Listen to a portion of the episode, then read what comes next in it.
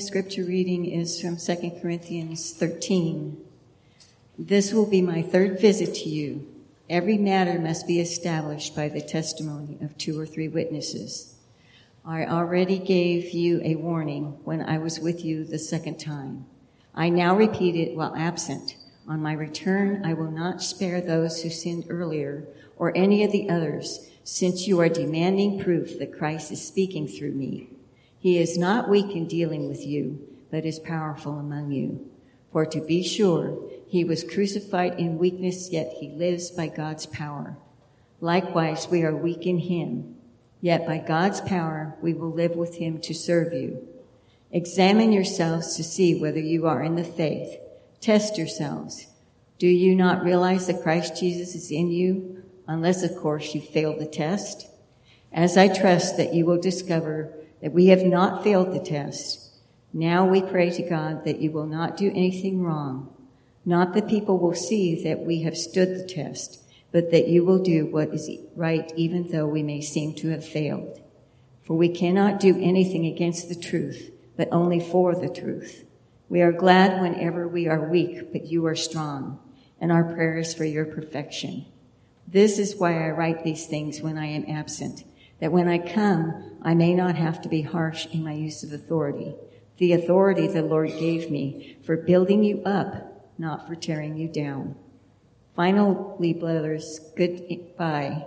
Aim for perfection. Listen to my appeal. Be of one mind. Live in peace. And the God of love and peace will be with you. Greet one another with a holy kiss. All the saints send their greetings. May the grace of the Lord Jesus Christ and the love of God and the fellowship of the Holy Spirit be with you all. This morning, as we prepare to wrap up our uh, Church Alive series, know that as we uh, kind of conclude the message today, there's going to be an opportunity uh, for you to share uh, just any evidences of God's grace you've seen in your own life recently, a way that you uh, have witnessed God's presence in your life, His empowerment in some way to be able to encourage the rest of us, as Paul does through his letter. So even now, as I enter into the message, uh, be thinking and praying about if there's a word of encouragement that God is calling you to share with the rest of the body today, and we'll take some time at the end of the message to do that. Let me pray. God, we pray once again that your Holy Spirit would fall afresh on us, anoint my words, may they be from you. And Lord, may I be a clear channel through which you speak and move, and may you open hearts, minds, ears to be able to hear what you have to say, to take it in, and ultimately to be changed by it. In Jesus' name we pray. Amen. Have you ever received a spiritually significant letter? Uh, I remember receiving letters and cards from the two great matriarchs in my family on my mother's side. Uh, my great grandmother, uh, Thelma, was a letter and a card writer. And she always shared words of encouragement on birthday cards or other notes of celebration. And they always ended at the bottom with little stick figures of her and my great grandfather uh, with little hats on. And just, she just emanated joy. And whenever I see, received one of her cards or letters, I just felt this joyful connection connection. Picking up on that tradition, my grandmother, affectionately known as Mama, uh, carried on that tradition. And she would write letters and cards at different times, birthdays and, and other types of celebrations, graduations. And it was always filled with words of encouragement and always pointed me to the love of God that He had for me, as well as her love for me. I remember a letter I received from a pastor named Ken acknowledging and speaking to the gifts he felt that God had given me to serve in ministry. I remember love letters Beth wrote to me early on in our relationship where she expressed that she felt about me the way I felt about her. And I remember at my heart would just be moved by these letters of love and care. I remember letters of acceptance from Chico State University and Fuller Theological Seminary. And I remember receiving a letter saying I had passed my Presbyterian ordination exams, the last exam I ever really had to take, I think, of that type. I have been the beneficiary of many spiritually significant letters over the years. Well, in a somewhat similar way, Paul has written now a second of two letters to the church of Corinth. Letters that he believed have spiritual significance. And he speaks at the end of this second letter of a third visit he has planned. So Paul has already visited them twice. He's written one letter, and now in this second letter, he's speaking of a third visit. And Paul believes this letter, and it has, has, has spiritual significance for the church at Corinth. And we have been beneficiaries of this letter too as we have walked through it ever since uh, coming off of Easter time. We've looked at the words of encouragement, also words of challenge. His letter to the, the church at Corinth reflects what he says in 2 Timothy 3:16 where all scripture is God-breathed and is useful for teaching, rebuking, correcting and training in righteousness. There's been solid teaching here, we have found. There's also been rebuke and correction for the church. There's also been words and expressions that train us up in a right relationship with God. Well, Paul now writes the second letter in anticipation of his third visit because he wants to kind of prime the pump or sort of till the ground in preparation for his coming. And he's hoping that some things will be addressed through his letter so that once he comes, he can just be building them up and encouraging them through his words. The good thing here is even though Paul had had a written a difficult letter in 1 Corinthians, and even though he had had a difficult second visit to them, Paul has not given up on the church at Corinth. He still believes in the people of God gathered there, and he still believes and cares for these people and wants to prepare them and build them up in preparation for this next visit. So, what we can learn from uh, 2 Corinthians 13 is this a church alive, first and foremost, builds one another up through relationships. What we see is Paul's nurturing his a relationship through this letter. But also, he's nurturing and preparing the way for what he believes to be a spiritually significant visit. And we're going to talk about that. He also talks about relationships being built or established and establishing matters based on the testimony of two or three witnesses. And he speaks to an accountability in Christ through speaking the word. That first of those three principles, spiritually significant visits. Paul is writing this letter in preparation for his next visit, and he believes that that's going to be a significant point of connection.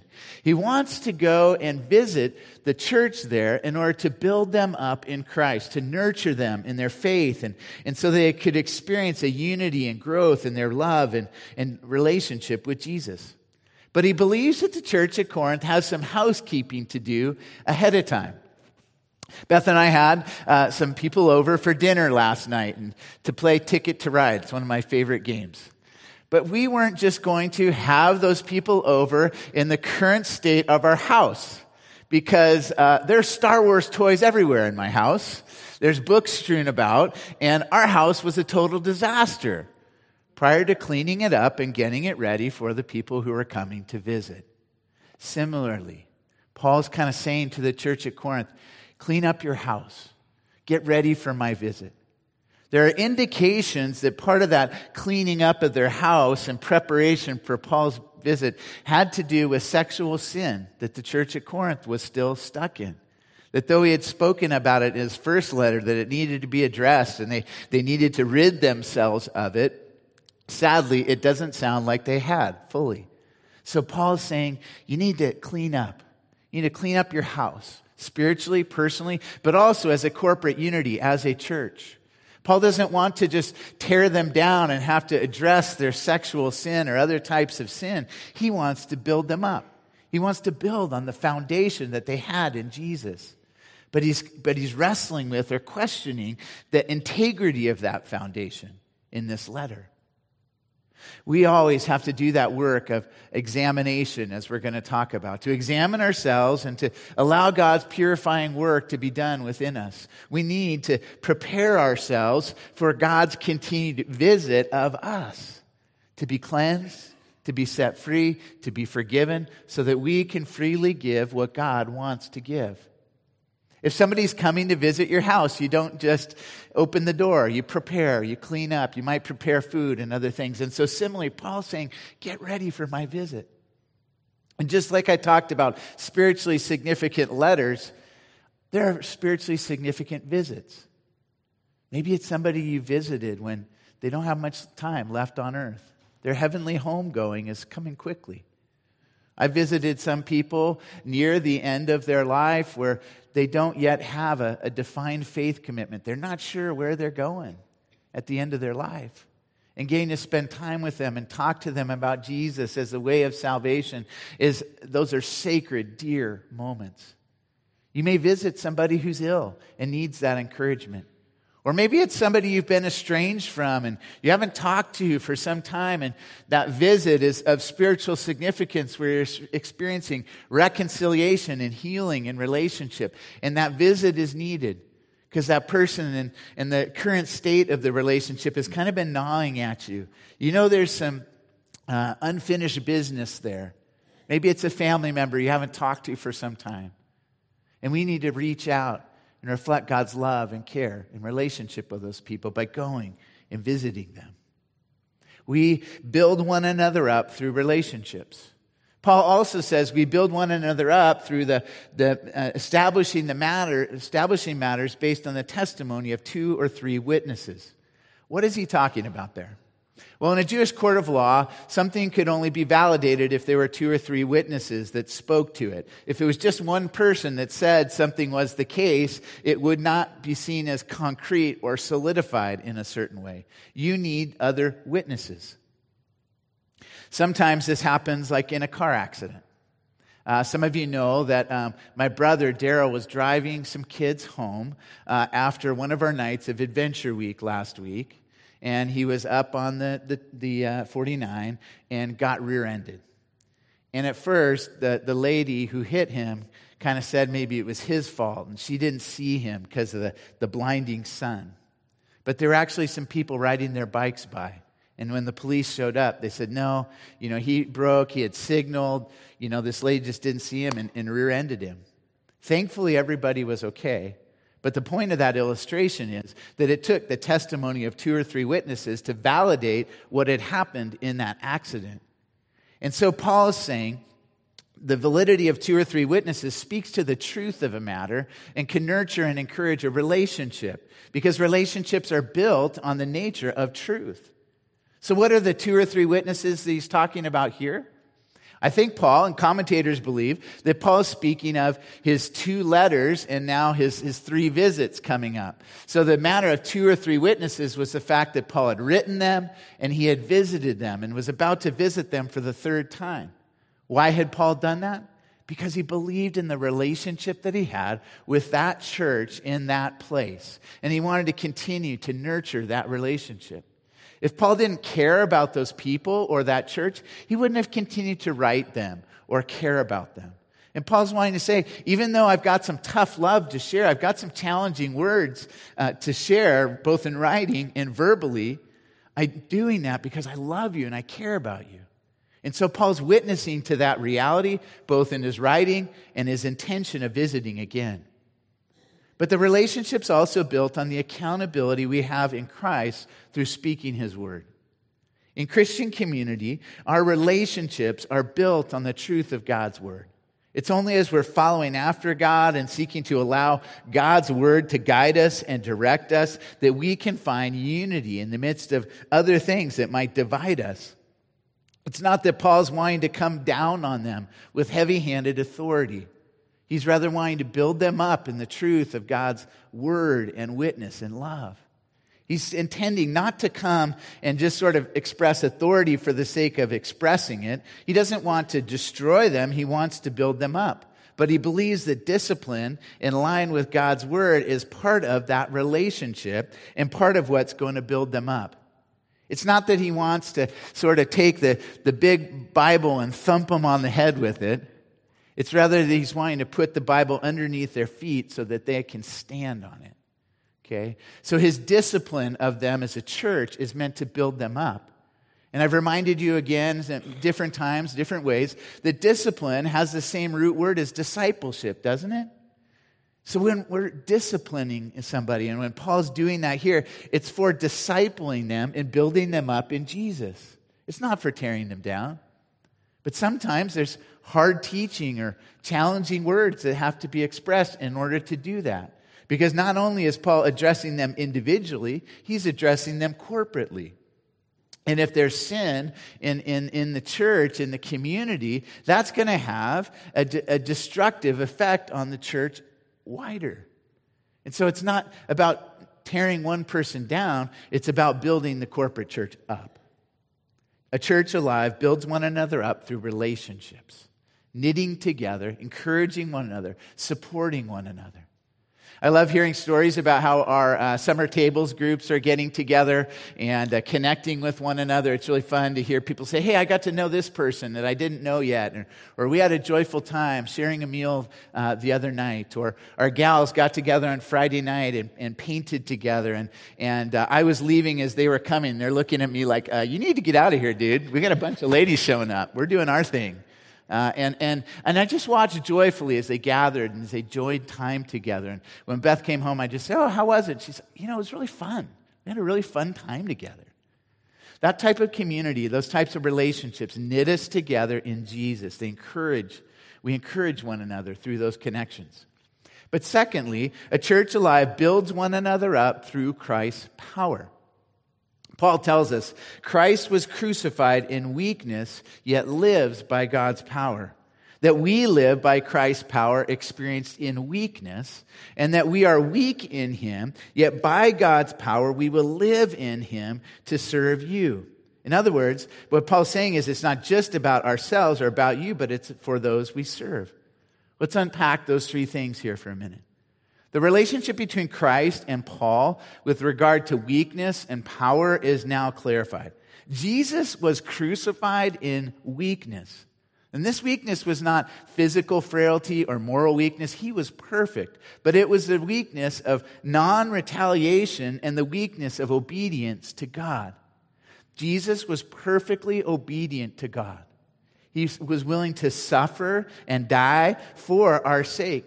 His obedience to death on the cross, however, becomes then the source of empowerment and strength for Paul and for us.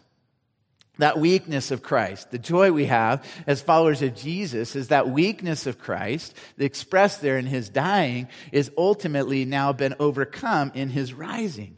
He now lives in resurrection life as a result of God's power and the spirit of holiness that he had in the way he lived. So for Paul, he's saying there's evidence of Christ's power in his life shown through his weakness.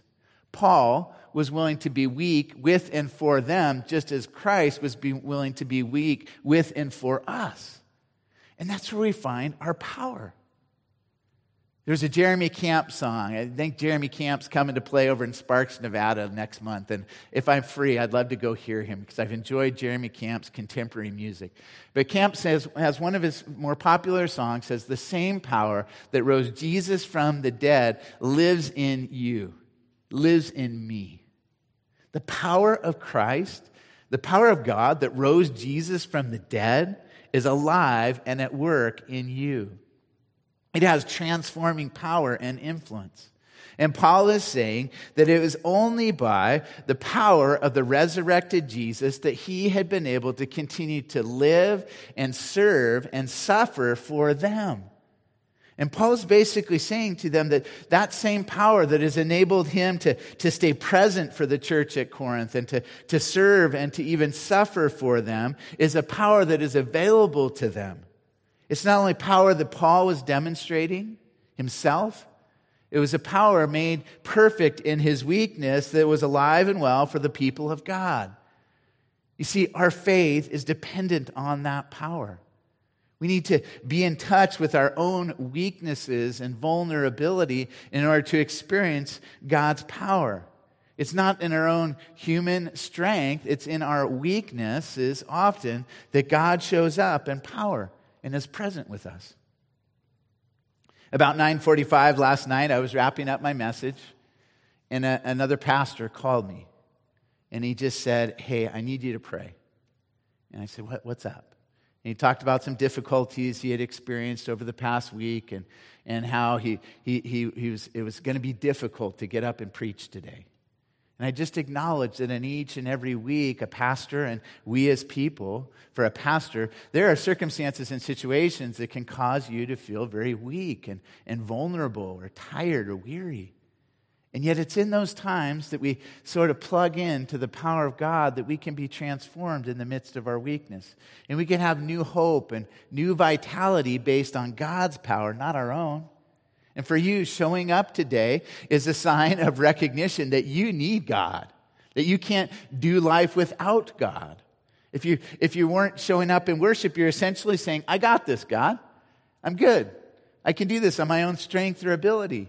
But showing up in worship is one sign or expression of saying, Lord God, I need you at the core of who I am. And without you, I'm weak and vulnerable.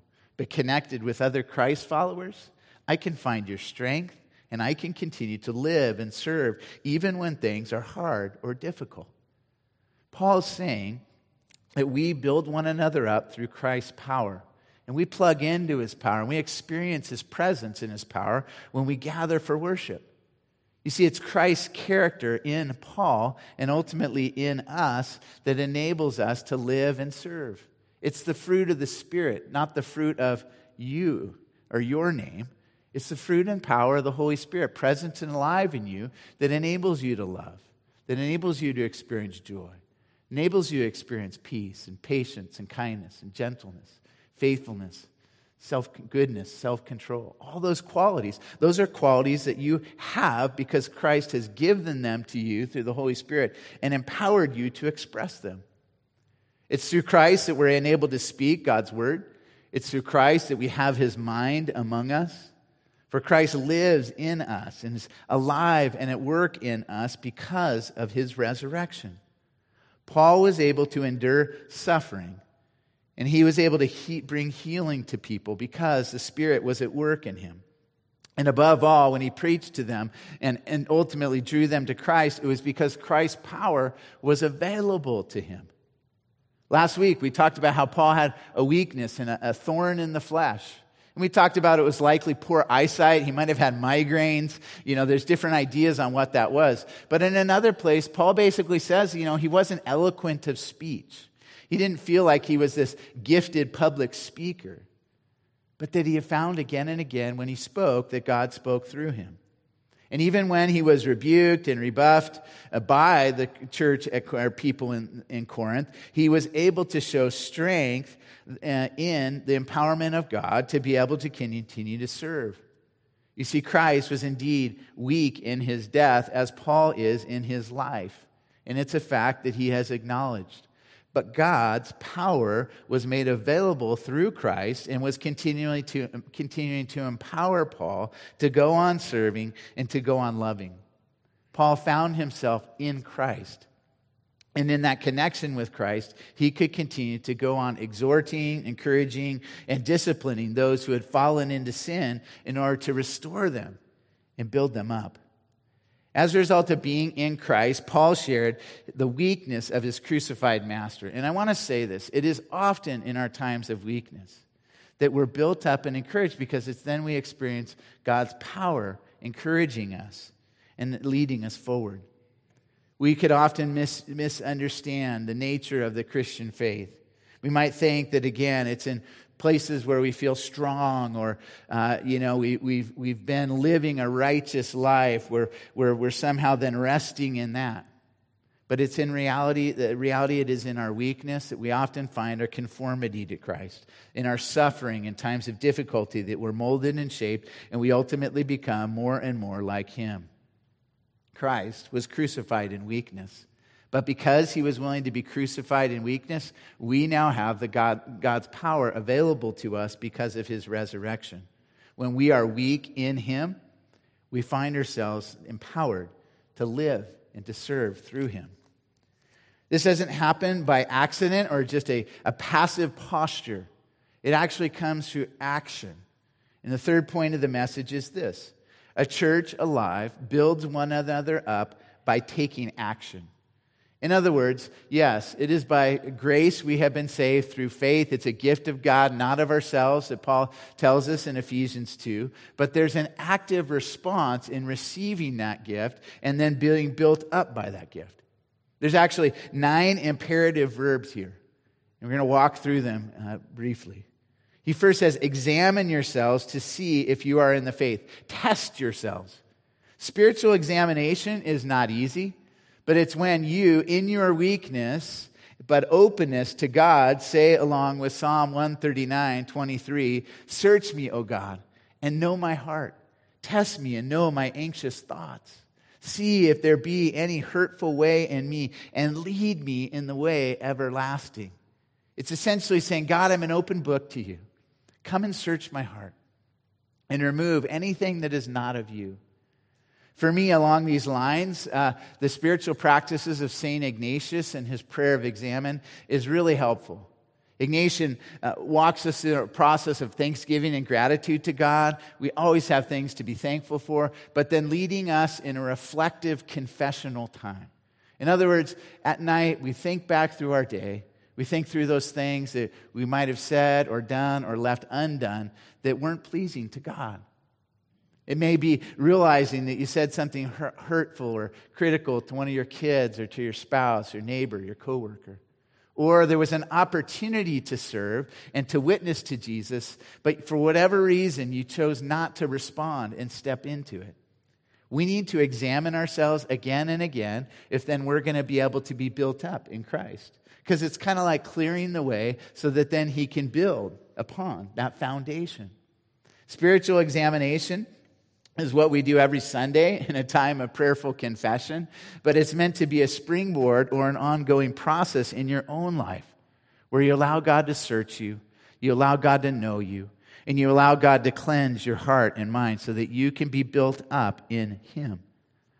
Paul says, secondly, pray to God that we will not do anything wrong. And it's literally a prayer for protection.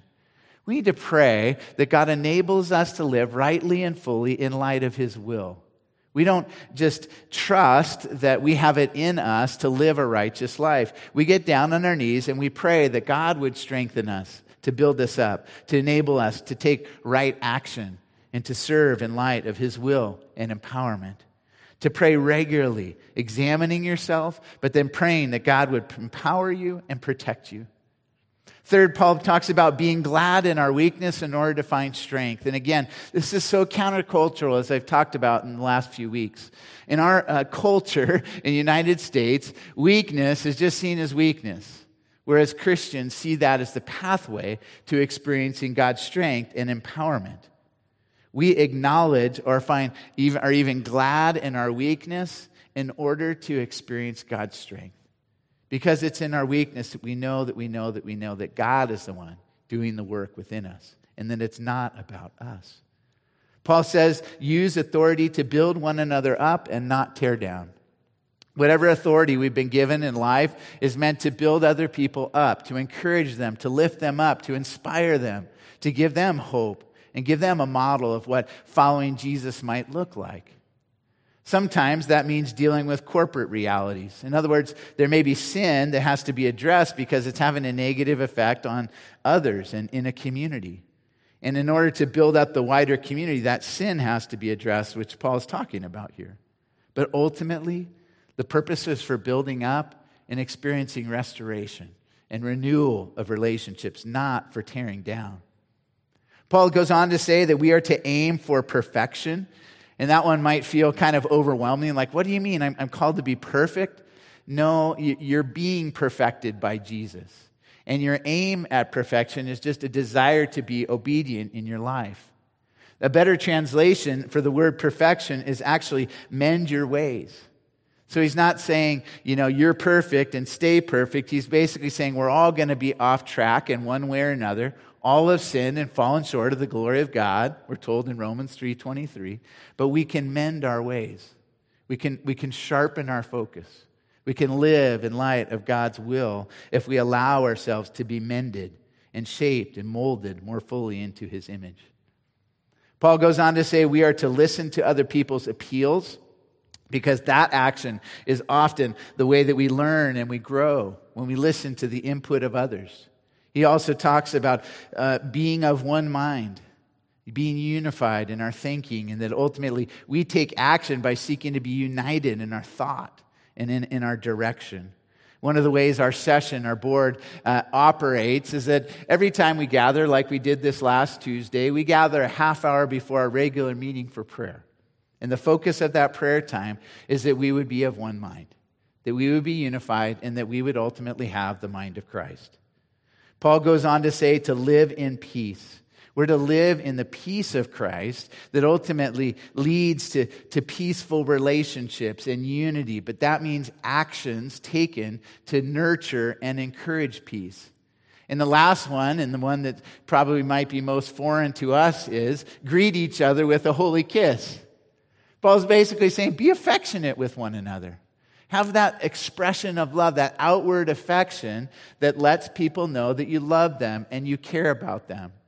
I don't, I'm not going to ask you to apply that one directly today, uh, unless maybe you're with your spouse or you know somebody who's understanding on that one. Uh, but we can say that just as greeting one another with a holy kiss in the Middle East was a appropriate expression of affection, that we are meant to express appropriate expressions of affection and care for one another because that lifts one another up and encourages one another. In this building up process, we can look at places like Ephesians 4, uh, 1, 1 uh, 12 and 13, where it says, We are to equip God's people for works of service so that the body of Christ might be built up and we all might reach unity in the faith and in the knowledge of the Son of God and become mature, attaining to the fullness of Christ. You see, we have been equipped and built up ourselves in Jesus through teaching, through community, through taking action, so that we can build up others around us. We're blessed to be a blessing to other people. And that's where Paul concludes his letter with blessing. A church alive builds one another up by blessing. And Paul's got one of the most direct blessings in all of his letters here, where he says, And the God of love and peace will be with you.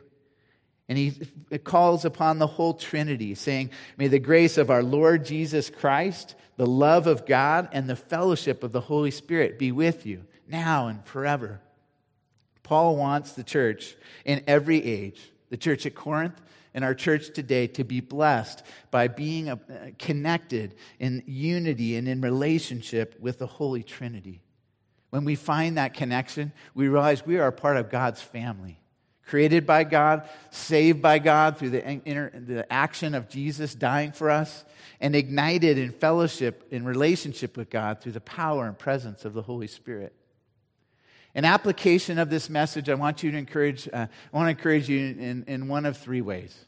First, I want to encourage you to consider uh, writing somebody a spiritually significant letter. Let them know that you love them, you care about them, that God is with them, and that you are thinking about them and want to build them up. Or make a spiritually significant visit. Who's that person you need to reconnect with right now that needs encouragement, that needs hope in Jesus? Who's, you know, that if you were to visit them, your presence with them would be a sign and seal that God is with them and hasn't given up on them. Maybe there's somebody you're called to make a spiritually significant visit with. Or it's taking action in one of the other ways examining yourself to see if there's anything impure or ill motives within you that God wants to clear away, praying for protection, uh, asking for the unity of mind and spirit to be in you, or, or just entrusting that the God of love wants to bless you and wants to be a blessing to others through you. An application of that today, I did want to take a few moments uh, to just have some time that if you have a word of encouragement that you want to share with our greater church, a way that you've seen evidence of God's grace recently in your life that would build up and be a blessing to others if you were to share, I would love to just bring the microphone to you to have you share that briefly. Uh, if you want to do that, just let us know who your name, who you are, your name, and uh, what is that way? What is that evidence of God's grace that you've seen in your life recently? And we'll just take a few moments to do this to encourage one another. Is there anybody that's got kind of a word of encouragement, brief story to share uh, with us to encourage the rest of us today? Yeah. Thanks, Melissa. I never miss an opportunity. I'm Melissa. I'm the global missions elder now, but kind of also doing a little bit of outreach. I just, you know, in this day and age, we don't, many people don't think there's miracles. And I guarantee you that every one of us in this room has experienced a God miracle because I don't believe in coincidences. I, I think that if you're a believer, that this is God. It did happen, and I just want to make it short. I was on a because the reason I'm sharing this is that, that because of the family church uh, camp out. I was at a family church camp out with Daniel and Luke, not at this church, some years ago, and Luke was 18 months old and Daniel was four and a half, and we were riding bikes. Luke was on the back of mine in one of those infant carriers, and Daniel, and we were at a campground, and we were going down a big hill, and, I, and Daniel was too little to go down the big hill. I said, "Let just walk beside your bike," and he did, and I walked beside mine. Only he didn't let loose of his bike when the bike started going fast, and it wrecked. And the handlebar knocked, hit him in the mouth, and knocked out and broke his teeth. Mm. And and I'm running down the hill with my bike with a 18 month old in the back, trying to figure out how to lay it down with him in it, and to get to Daniel. And I get, I do get Luke out, grab Daniel, take his shirt off, stuff it in his mouth mm. to stop the bleeding, and mm. kind of looking for the teeth. You know, the tooth fairy still got to come, and um, and so, but I sit down by the path and I prayed. It's like, Lord, I've, I need help. I got two bicycles and two children and a kid that's bleeding and crying. I need your help. And on the path, there's a group walking towards me. And I'm sitting there, and I said, and I'm just about hysterical. And I just said, Lord, and I said to them, I need help. I need to help. My son's knocked his teeth out. They're broken, they're loose, they're gone. And the guy comes up and lays his hand on my shoulder, and he said, Take a deep breath. I'm a dentist. Mm. and it's like, okay, that's a God moment that I'll mm. never forget. Daniel will never forget mm. because it's a miracle. You know, it's not a coincidence. So we all have those. Just think about them. Awesome. Thank you so much. That's great. There are others that would like to share with us. Yeah. Yeah, Mark.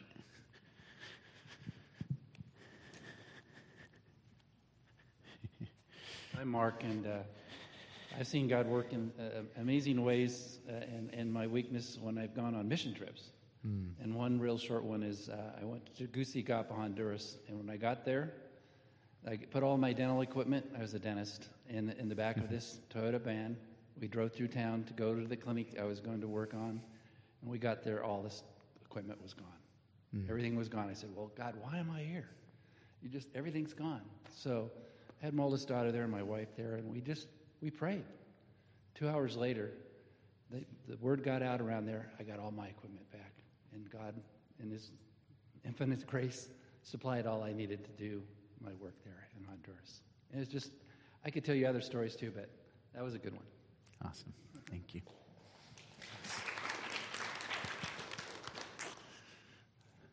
Others that want to share, maybe one more, one or two more. There's people that would like to share with us? All right. Yeah, Carolyn. I know you've had some God stories. yeah.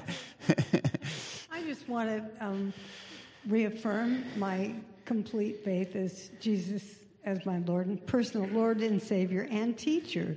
And um, this week I had four hours of dental surgery. We drove back from Idaho about 1,100 miles to have this done. And it, I um, put my complete trust in Jesus. He held me through it. I had no pain. Um, I was told I was a good patient, and it's healing beautifully. And it's just another evidence to me of God's um, grace and mercy and His love for me, and that whatever happens, uh, I know He's right there for me all the time. So, and I appreciate the fellowship of, of this group. Um, being able to see you on Sunday, it's given me great encouragement. Thank you. Thanks, Carolyn. Awesome. awesome. I'll uh, conclude with one and have Melissa come up and pray. You can come on up, Melissa.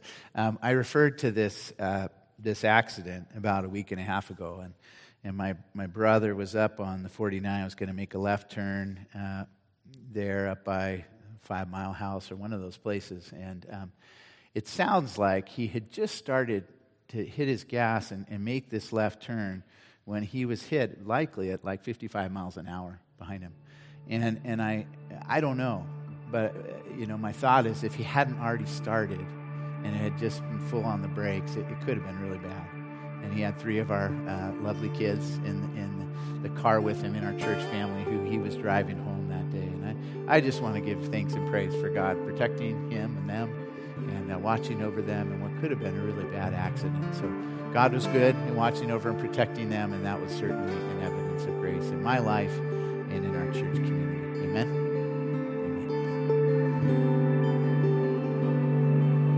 Shame is a prison as cruel as a grave. Shame is a robber, and he's come to take my name. Love is my redeemer, lifting me up from the ground. Love is the power where my freedom song.